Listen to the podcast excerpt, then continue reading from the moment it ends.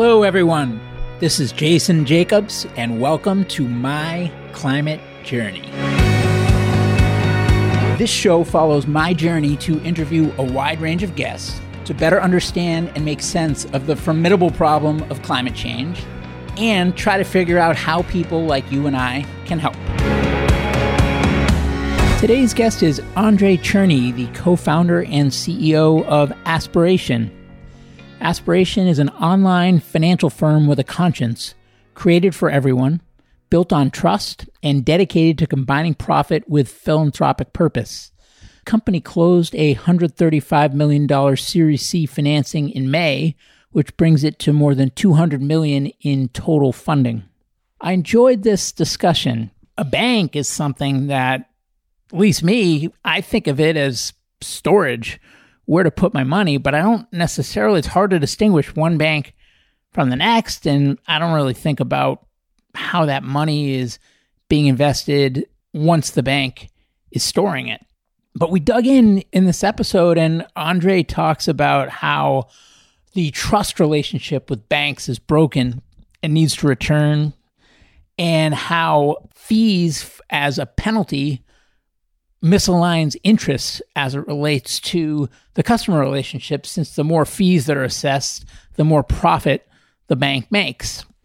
And also, people are increasingly wanting to invest in ways that align with their values. And I told you that I don't really think of banks beyond storage, but now that my eyes are being opened, it makes me realize that if I want to live my values in a holistic way, where I put my money really matters.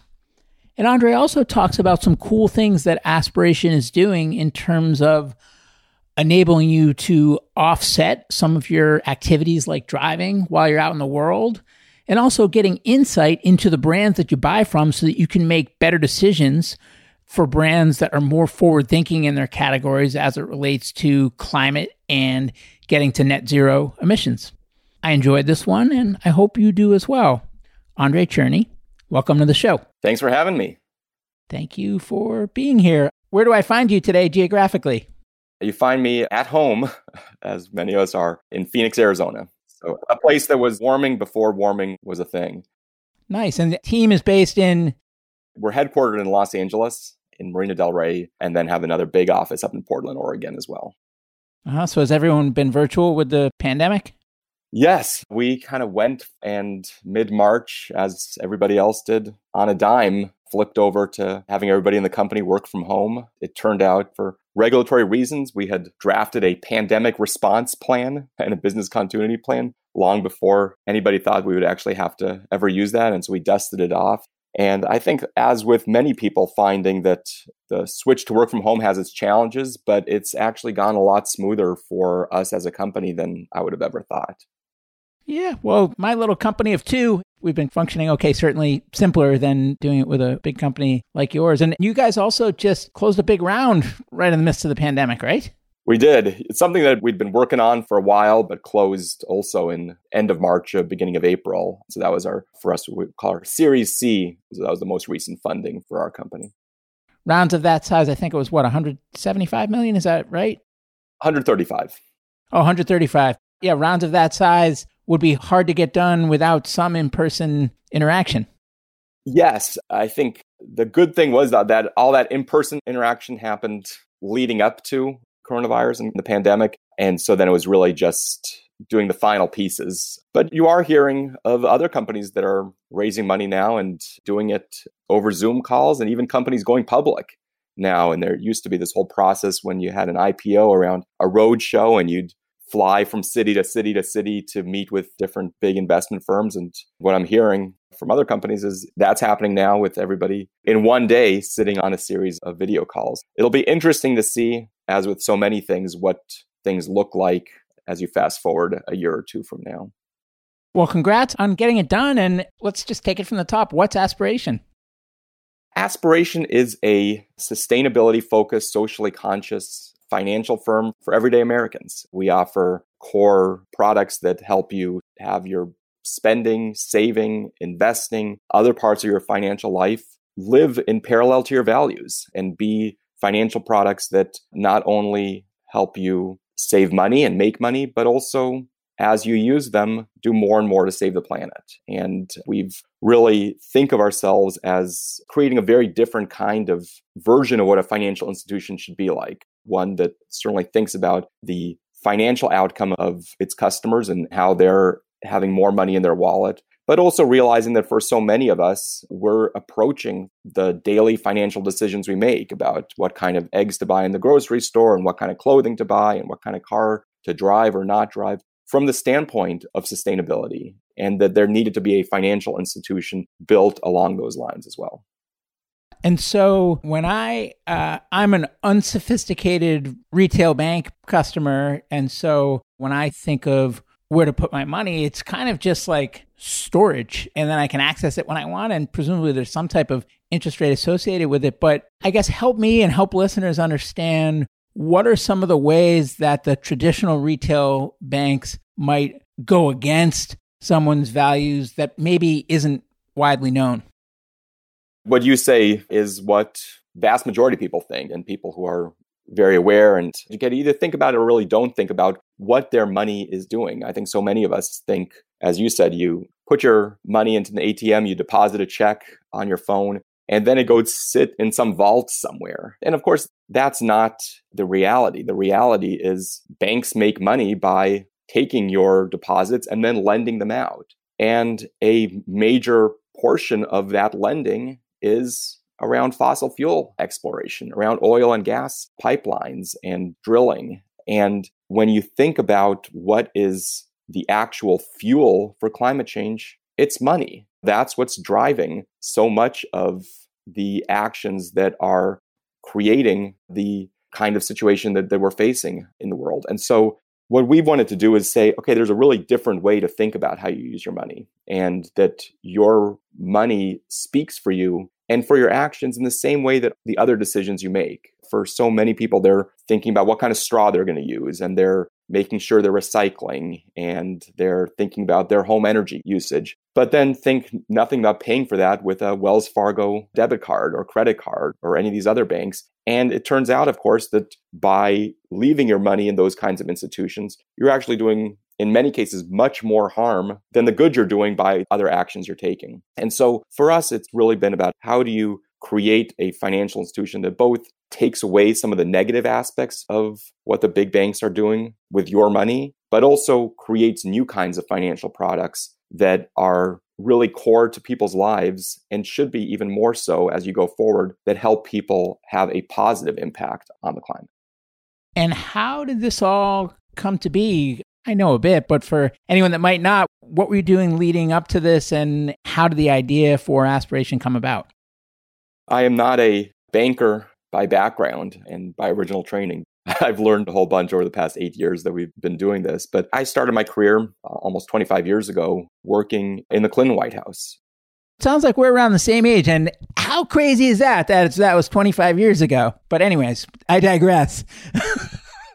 it does make us feel old. I still feel like I'm a 20 or 30 year old, but alas, I no longer am. I was working specifically for Vice President Gore and was a speechwriter and then later helped uh, be in charge of his policy platform when he was running for president in 2000. But of course, that meant I was spending a lot of my time thinking about working on issues around climate change or global warming, as we called it back in the 90s.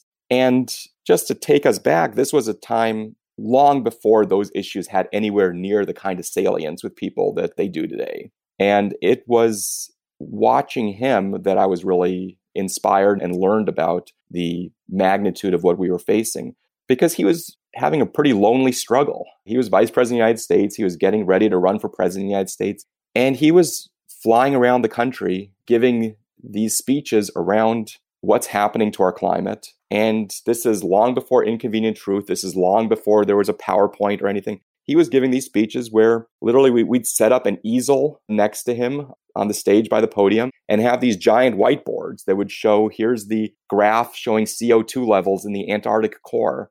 And people were saying, What the hell are you talking about? Why are you giving these boring scientific speeches that nobody really cares about and about these issues that are not important to people? When you should be talking about the things that really matter and you're putting people to sleep and you're Al Bore and all of these kinds of things. All you're doing is pissing off people who are working in coal mining in West Virginia and places like that that were historically democratic states. Michael Dukakis won West Virginia, and he kept on doing it. And he said, "No, this is important. This is part of my job as a leader is to keep on doing that." And so that, of course, was a really formative experience for me. And I kept on working on these kinds of issues and on issues around what's going on in our financial institutions generally. Started my own with some other people think tank and, and policy journal called Democracy about 15 years ago. In the very first issue, we're publishing articles about what's happening to our climate and new policy proposals of what we can do about it. I worked then with uh, then law professor Elizabeth Warren on the idea for what became the Consumer Financial Protection Bureau and uh, then was a financial fraud prosecutor spent a bunch of years working doing consulting for some of the big banks and helping them try to do better from the inside. And then again about eight years ago came to the realization that if you really wanted to move the needle on big issues whether it is climate change or inequality of wealth and opportunity in our country or access to great financial products there was only so much we were able to do, or at least able to successfully do, pushing from the outside, whether in terms of enacting different kinds of laws or whether it was doing some of the consulting work that I was doing, and that you really needed to have a very successful financial institution that showed the way that you could do things differently. And by doing things differently, you could do them better. And that if you did that, not only would you make a whole bunch of people's lives better by giving them better financial products, not only would you be able to have, as you grew, a, a, kind of gravitational pull on the rest of the industry, but that if you really did things at scale, you'd be able to really move the needle on a big challenge like climate change. And so that's what we set out to do, uh, myself and my co founder and the first members of our team. And then we grew with more team members and more customers. And we're still growing, and there's still a long, long way to go on our own climate journey as well. And was the primary issue that you saw with these big traditional retail bank what they do with the money as it was invested, or were there other kind of key issues that stood out to you as things that you wanted to tackle when you imagined what should be? You know, for us, it really came down as the main issue we were solving for was trust. That's our internal slogan and motto as we think about decisions is, is solve for trust. The realization that I came to, and it's not necessarily a novel idea, but I saw that from working, especially when I was working more on the inside, is there's all kinds of challenges facing our financial industry and therefore financial challenges facing individual Americans fees are too high. There's not enough great products. There's a mismatch between what very wealthy people are getting and everybody else. And all those are important challenges. But the fundamental challenge was a massive amount of very well earned distrust for the big incumbents in that space, for the big banks, for the big institutions on Wall Street. And when you dug into that, it was really because of two big reasons. One was a misalignment of interests and incentives. It was really clear to people across the board that they understood that their bank did better when they did worse. Most people understand that their bank does better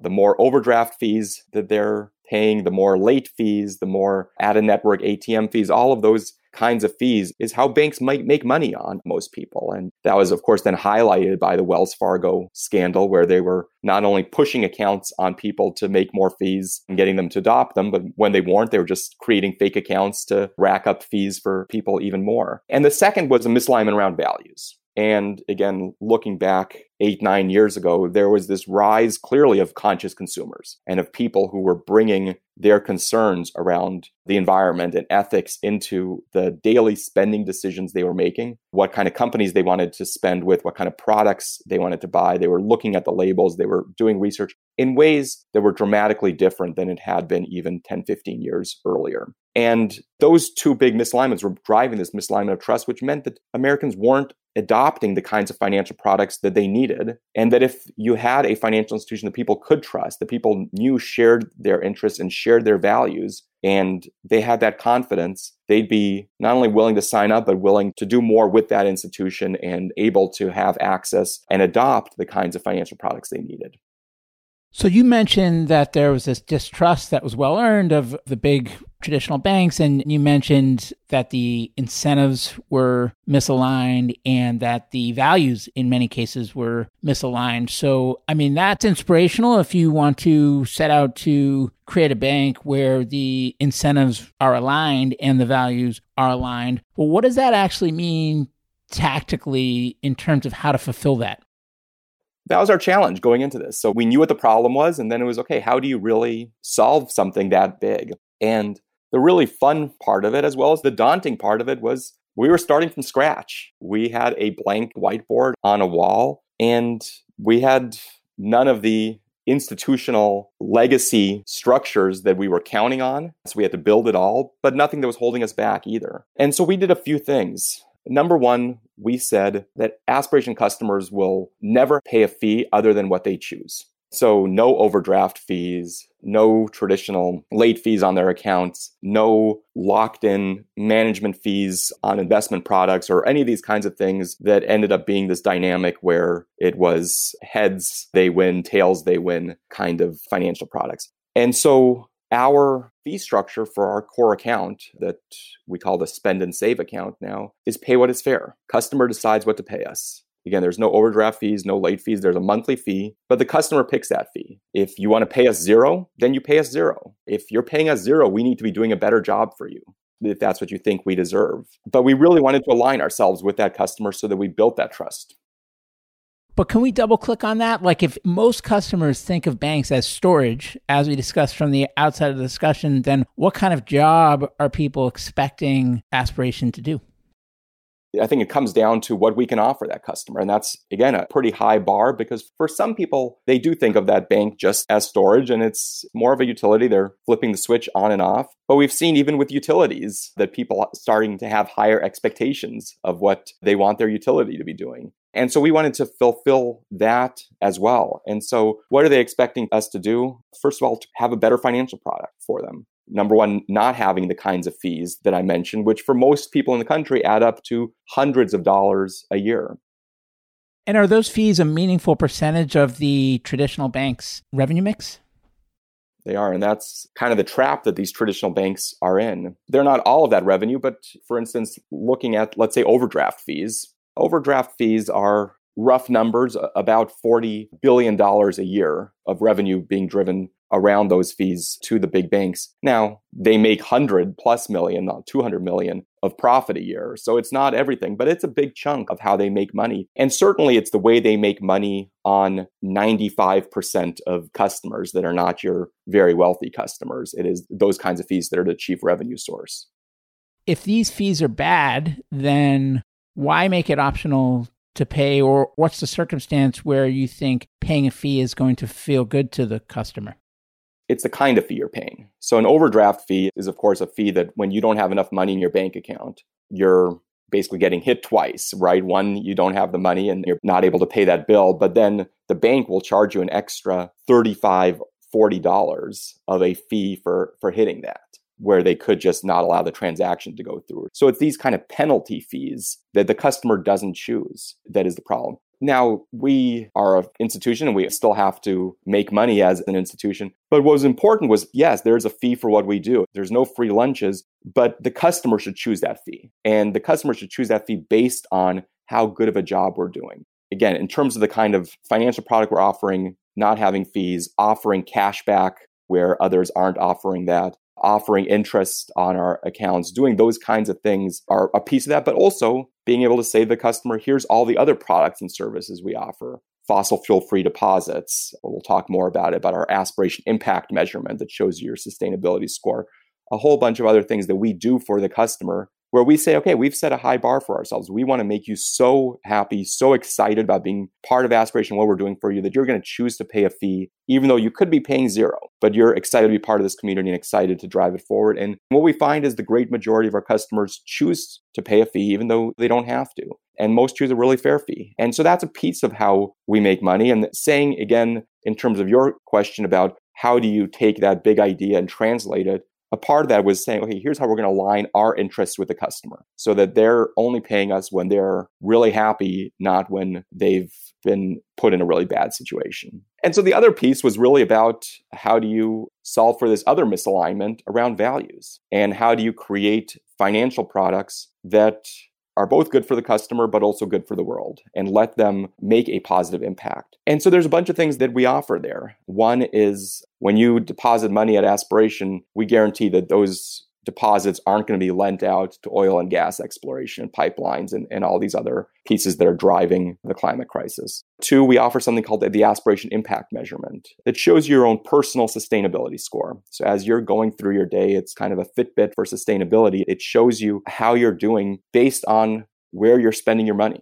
And then it also shows you the people and planet scores of the different places where you're shopping and spending. And so if you're walking down the street and there's a CVS and a Walgreens, you can decide between the two of them based on how are they treating the environment? How are they treating their employees? If you're just going to go eat at a McDonald's or a Chipotle or a Burger King or a Taco Bell, whatever else it might be, not only do you feel like a Big Mac or a burrito, but how are those businesses treating the planet? How are they treating people? And empower our customers to make those kinds of spending decisions. And then we offer other benefits that we can add on as well. And one of those is something called Planet Protection that's part of our Aspiration Plus subscription product that people sign up for, where we make all of their driving carbon neutral by automatically purchasing carbon offsets for every mile of gasoline, uh, every dollar of gasoline that they're purchasing. And another is something called Plant Your Change, which is a program where customers round up each one of their purchases to the nearest dollar, and then we plant a tree with every roundup. And so every time you're out there buying something in the grocery store or buying something online, you're planting a tree every time you make that kind of purchase. And that's been enormously popular as well. So I think what I'm hearing is that there's some banks that are more about storage and then they're doing things that might not align with your values under the hood that you in many cases might not even be aware of and then they get you with these different fees and stuff that just kind of feel crappy and where the interests aren't aligned. And so what you guys are doing is you're saying we're going to align interest in terms of fees for value versus fees for penalty. We're going to make sure that your money is put towards things that you can feel good about if you care about things like the planet and sustainability and things like that. And then some of the other things that you might do in more of a modular way where you seek out offsets for your flying or for your driving or you try to shop at with brands that have more of a clean sustainable approach you're providing transparency and tools to help your customers make better decisions as part of an overall portfolio of banking experience versus needing to go somewhere else for these on an a la carte basis. Absolutely. That's right. And i think it's part of this journey that hopefully we're at the forefront of and others are coming along on that journey as well. You had in the past some local financial institutions and others that were more green in their focus and that weren't doing the kind of harm in terms of their lending. And part of what we're doing is taking something like that national and building it out at scale so that people all over the country have access to it. But I think the big part of what we're trying to do is say, let's go as an industry from this do no harm approach to actually thinking about what are the kinds of financial products and services we can offer our customers that allow them to do good and allow them to make an improvement in the planet and in the issues around sustainability with every dollar that they're spending, with every dollar that they're putting into their account. And that positive aspect is something that I think we're really helping to drive. And there's so much more that is still to be done there. So that's very helpful, by the way, to understand kind of from a mission standpoint what the value proposition is to consumers and how it can be good for the world. Just from more of a like building a strong, enduring company standpoint, I know there's some other banks that have tried going down this path before, including I think there was one recently that just got amalgamated. I forget the name of it, but why do you think that some others that have tried maybe with similar approaches have not been able to get to sustainable critical mass? So, yes, I think there have been other banks out there. And so you mentioned New Resource Bank, which was up in Northern California and was acquired by Amalgamated Bank, which is also a really good bank as well. And, and know those folks well. And there's other banks that we know well. We're doing something I'd say fundamentally different. Those are good institutions, but they're local institutions. They're institutions in that area and they have relatively a very small number of customers. And what we're trying to do is build a national institution, one that's available to everybody everywhere all over the country and build something at real scale. And then the second part of that, again, is this switch from saying we're not going to do evil with your money to here's how you can do good with your money. And that's the other thing that I think really separates aspiration from some of these other really worthwhile institutions that have been more local and at a different kind of scale than what we were building. And when you think about the future, are there things that are causing headwinds, not just to you, but maybe to the overall category? And if so, what are the ones that you think are most pronounced and what could we change in order to accelerate the adoption of cleaner retail banking at scale? I think our biggest challenge is really one around education and around societal shifts. Again, I, as I said, there's a lot of very smart, very well educated, very well meaning people who are very conscious in all almost all aspects of their lives about the impact that they're making and are making careful, informed decisions about what brand of cereal to buy in the store and how their shoes are made and what kind of car they're driving, what kind of cup they're drinking out of, and all of those kinds of things. And yet, who have not made the connection between all of those concerns and the big, big impact of where their money is. And that's a big step that we are still working on, I think, as a country. What we find is when people do see the connection for a lot of people, the light bulb goes off and they say, Oh my gosh, I've been doing all these things. And then more than outweighing the good by doing damage by keeping my money at Wells Fargo or Bank of America or any of these large institutions that are turning around and taking that money and investing it directly in the Dakota Access Pipeline or other big projects like that. And that's when they come to aspiration. But we have not yet made the societal shift. I think that's picking up speed. We've seen just in the past few months, Bill McKibben, who's a name that many of the listeners on this podcast will recognize, write a couple of big articles, one at the end of last year in the New Yorker and one early this year in the New York Times, really pointing to the fact that the banking industry and what it does with customers' deposits is one of the biggest, if not the biggest, drivers of the climate crisis. And so I think we're having this societal change and it's starting to pick up speed, and we're seeing more and more people have that moment of realization every day. A few things that just kind of came to mind as we were talking so far. One is just, I mean, you mentioned offsets, for example, and what some would say is that offsets are great in theory, but not in practice. How do you think about the state of the offset market? I'm just curious. I think of it a few ways. I think one, not all offsets are created equal. And so it's, I think, important to look at factors like additionality, which means the projects being funded by those offsets something that wouldn't already be happening. And so that makes a difference. And it's also important to say that none of these things are a panacea. And we don't pretend that they are, and nobody else should pretend that any one thing you do is going to solve the climate crisis or even solve your own personal impact. Would it be better if people were not driving an SUV and getting an offset and instead taking the bike to work or walking to the grocery store? Absolutely. But it's also important to realize that when you have an opportunity to make a positive difference, you should. And it's better to do something that makes a positive difference as opposed to do nothing. And so, is the fact that somebody is planting a tree with every purchase, are those trees alone going to solve the climate crisis?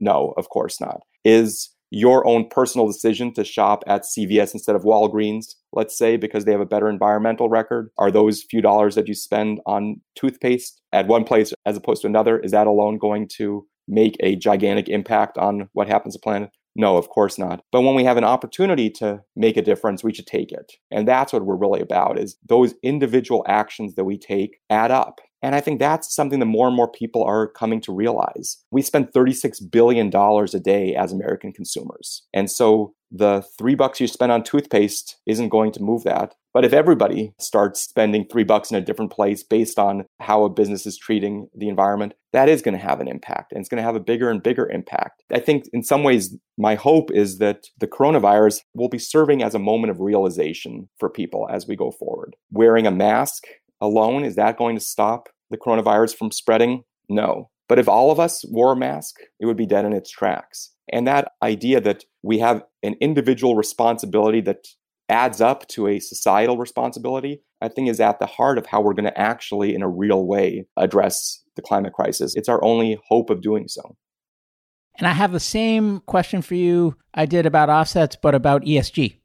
Another area where all ESG is not created equal under this umbrella of sustainable investing, there's different kinds of investing. One part is what's called socially responsible investing, which again usually means a do no harm approach. It's I'm going to invest in the exact same ways, but I'm going to strip out oil and gas, or I'm going to strip out tobacco or gambling or any of these other areas. Then there's impact investing, which is saying I'm going to not try to get the best returns on my investment, but I'm going to really invest things that are going to have a positive impact. What ESG investing means, environmental social governance, means that you're looking at those kinds of factors as you're making investment decisions and thinking about the companies that are incorporating those factors not just for their own conscience, but because they think it's actually going to make them better companies and more valuable companies. I sometimes say, from an ESG standpoint, I don't really care if the CEO of Walmart cares about the environment or not. But if she or he is going to change all the light bulbs in all of their stores all around the world to be more energy efficient light bulbs, and they're willing to take that short term hit to their profitability, understanding that they're going to recoup that over the long term in terms of lower energy costs, that's a positive thing. And that's the kind of behavior we want to encourage through ESG investing. And so, for instance, our core fund is called the Aspiration Redwood Fund, has both a negative screen. So none of your investment is going to oil and gas exploration. And that's important to look at because for a lot of the funds out there that are marketing themselves as ESG, it just means that maybe only 5 or 10% of your investment is going to oil and gas. And so you really have to look at that. And then it invests in a positive way in ESG leaders. And by that, we mean not necessarily the greenest companies out there by any means, it means leaders in their industry that are doing better than their peers. They're industry leaders in their space. So if we're investing in, let's say, some kind of manufacturer, they're not going to be as green as somebody with a much smaller carbon footprint. But if they're thinking a lot more and acting a lot more on environmental or social or governance concerns than others in their space, we want to be investing in them. Number one, because we want to be encouraging that behavior. Number two, because we want to provide an incentive for others to catch up. And number three, because we believe that those kinds of companies are going to actually do best overall because they're thinking about the long term, because they're thinking about how to reduce their individual risk from climate change and, and the collective risk we face. And so you really have to think about what that strategy is. We've tried to provide a very simple strategy that's open to everybody. Again, very low minimums to enter. And we have some people who are investing millions of dollars and some people who are investing $10. But we want to make it open to everybody. And it has done over the past five years has beaten the performance of the stock market overall. And obviously, there's no guarantees, but we think over the long term, it's going to be a positive way to invest at the intersection of both value and values. And another question that came to mind is just that there's one school of thought that the fossil fuel companies are evil and need to die. And there's another school of thought that says that we do need to move towards a clean energy transition as quickly as possible. But in order to get there, no one is better positioned than the fossil fuel companies to help us make that transition. And we need their help. And correspondingly, there are those that say divest, and there are those that say actually the best thing to do is to, to stay involved and exert pressure as a shareholder. So, how do you you think about that topic? I think of it as both and. And I think that my general belief is that the biggest way you can impact any business is in their pocketbook. And so that's what we've tried to do at Aspiration is say, all right, how are you going to impact McDonald's versus Burger King? Well, the biggest way to do it is to say to, let's just say, Burger King, okay, we're all going to go eat at McDonald's because they're better for the environment. Just using that as an example, not saying that that's, that that's true. And that competitive pressure is going to be the biggest possible driver you have. What are consumers doing? And what are the other competitors in their space doing? And so if you want to change the behavior of big energy companies, the best way to do it is to build up and then spend your money at those who are doing better. And that's the biggest lever you can have. I'd say it's similar to our theory of change around the financial industry. I don't think Wells Fargo is going to disappear tomorrow. I don't think Bank of America is going to disappear tomorrow. I think aspiration is going to continue to grow. And the best thing we can do is number one, provide a source of competition to those institutions that is one going to by the nature of what we do, make a positive difference, but also force them to move what they do as well. And I think it's a similar dynamic with uh, the fossil fuel industry. You could argue that because they're greedy that they're going to invest where they can make the most money and generate the most returns. And as long as that's fossil fuel oil exploration for example that's where they'll put their dollars. But actually driving the cost down on renewables for example may be the best way to get them to change versus like pretty please do what's right do what's good for the planet. I agree. Again that's a big part of why we started Aspiration. I had spent so many years, both whether it was in government, public policy, or inside these institutions, to use your words, kind of saying pretty please, trying to preach that this was a better way to go. And really, that belief has just been strengthened over the past eight years that we've been doing this, that the biggest force for change is to provide for them a real incentive to change. And a financial incentive is what's going to move things. We're approaching close here, but a couple of final questions. One is just in your wildest dreams, if you can have the biggest impact that you can with aspiration on helping address climate change and accelerate the clean energy transition, what role will aspiration have played looking backwards at the end of this journey?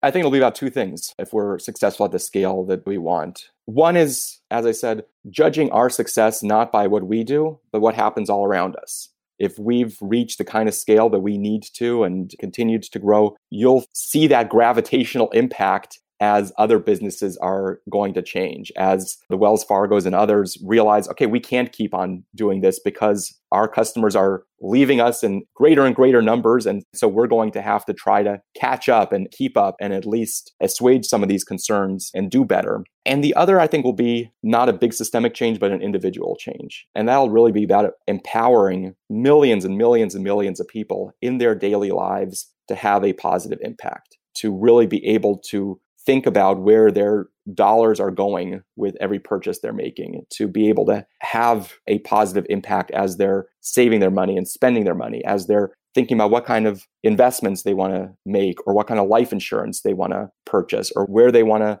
refinance their student loans or whatever else it might be as we continue to grow. And to turn around a feeling that for a lot of people is one of helplessness as these big changes are happening and to give people another piece of the puzzle that says that no, actually, we have more power than we think. And that ability to vote with your dollars every day, both in terms of how you're saving your money, but also how you're spending your money, is a gigantic lever for change.